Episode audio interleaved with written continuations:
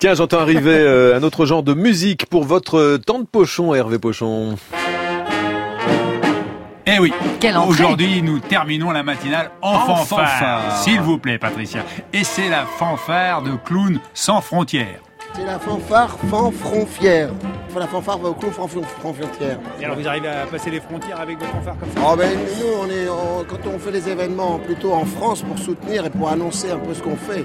Mais on a joué beaucoup à Calais, ouais. on a fait beaucoup les, les camps de réfugiés à Calais. Ouais. Eh oui, mais aujourd'hui la fanfare de Clowns sans frontières est venue proposer un atelier aux étrangers mineurs isolés pour les sortir de la rue et ça se passe à Paris. C'est trop grand pour toi, mon ami. C'est des gens qui vous ont apporté des vêtements Oui, oui, oui. Et qu'est-ce que vous attendez là Non, rien, juste on attend, juste on est là, mais on attend personne quand même. Parce qu'on- on doit sortir tout de suite. Vous vivez où Moi, je suis Dalari, Et vous venez d'où Guinée-Conakry, Et votre prénom Mustapha.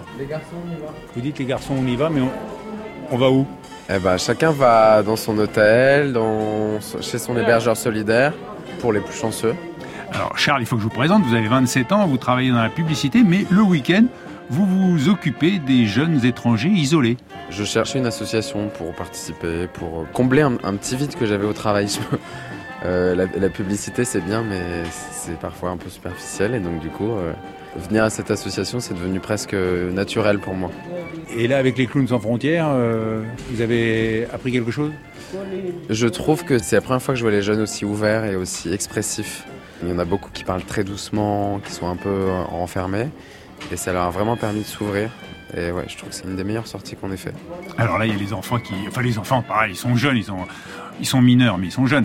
Euh, ils sont pas si jeunes non plus que ça. Et il y a Mustapha qui. Ah, ils me- sont jeunes ou ils sont pas jeunes Non, mais ce que je veux dire, ils sont Entre les jeunes. deux. Non, mais ils ont, ils ont.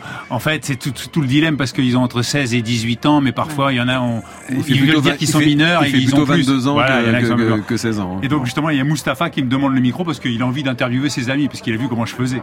Ah, je parle quoi Qu'est-ce que tu veux que je parle La journée d'aujourd'hui, c'était comment Moi, ça a été bien passé quand même. Bien Oui, j'ai bien amusé. Quand vous parlez, il faut mettre le micro là et Ouais. Maintenant, il met le micro devant ma bouche, lui, il parle là-bas. Qu'est-ce qui t'a fait rigoler Oui Quelle sorte de jouet Bah ouais, on a fait un théâtre là, c'est ce qui m'a fait plus rire. hein. Avec euh, mes amis, on a beaucoup amusé quand même. Ce qui m'a fait rigoler, c'est Ah ouh, bah oui, les clowns parfois ils font ah ouh, les clowns. Ils font les grimaces.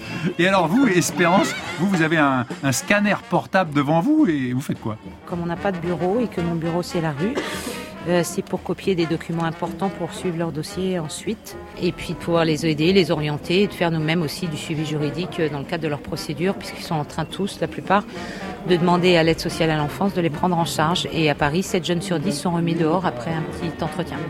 Et évidemment, laisser un jeune à la rue en dehors de l'inconfort euh, euh, physique, c'est psychologiquement extrêmement traumatisant. Ils arrivent déjà, ils sont quand même assez euh, fatigués, épuisés, cassés, démoralisés. Et voilà ce qu'on leur propose quand on arrive à Paris et dans beaucoup de villes en France, bien sûr. Vous faites quoi dans la vie Que ça.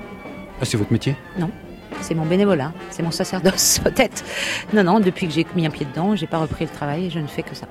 Et alors comment vous vivez comme eux, avec le peu dont j'ai besoin. Avant, moi, je travaillais dans le marketing ou la traduction, et voilà.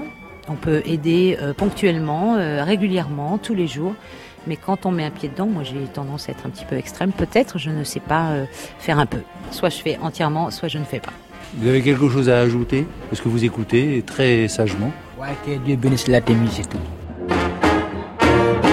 Que Dieu bénisse la TIMI, vient de dire Mustapha. La TIMI, c'est pour Team Mineurs Isolés, l'association que vous avez créée, Espérance, en 2015. Ainsi, vous avez suivi et aidé plus de 1700 jeunes.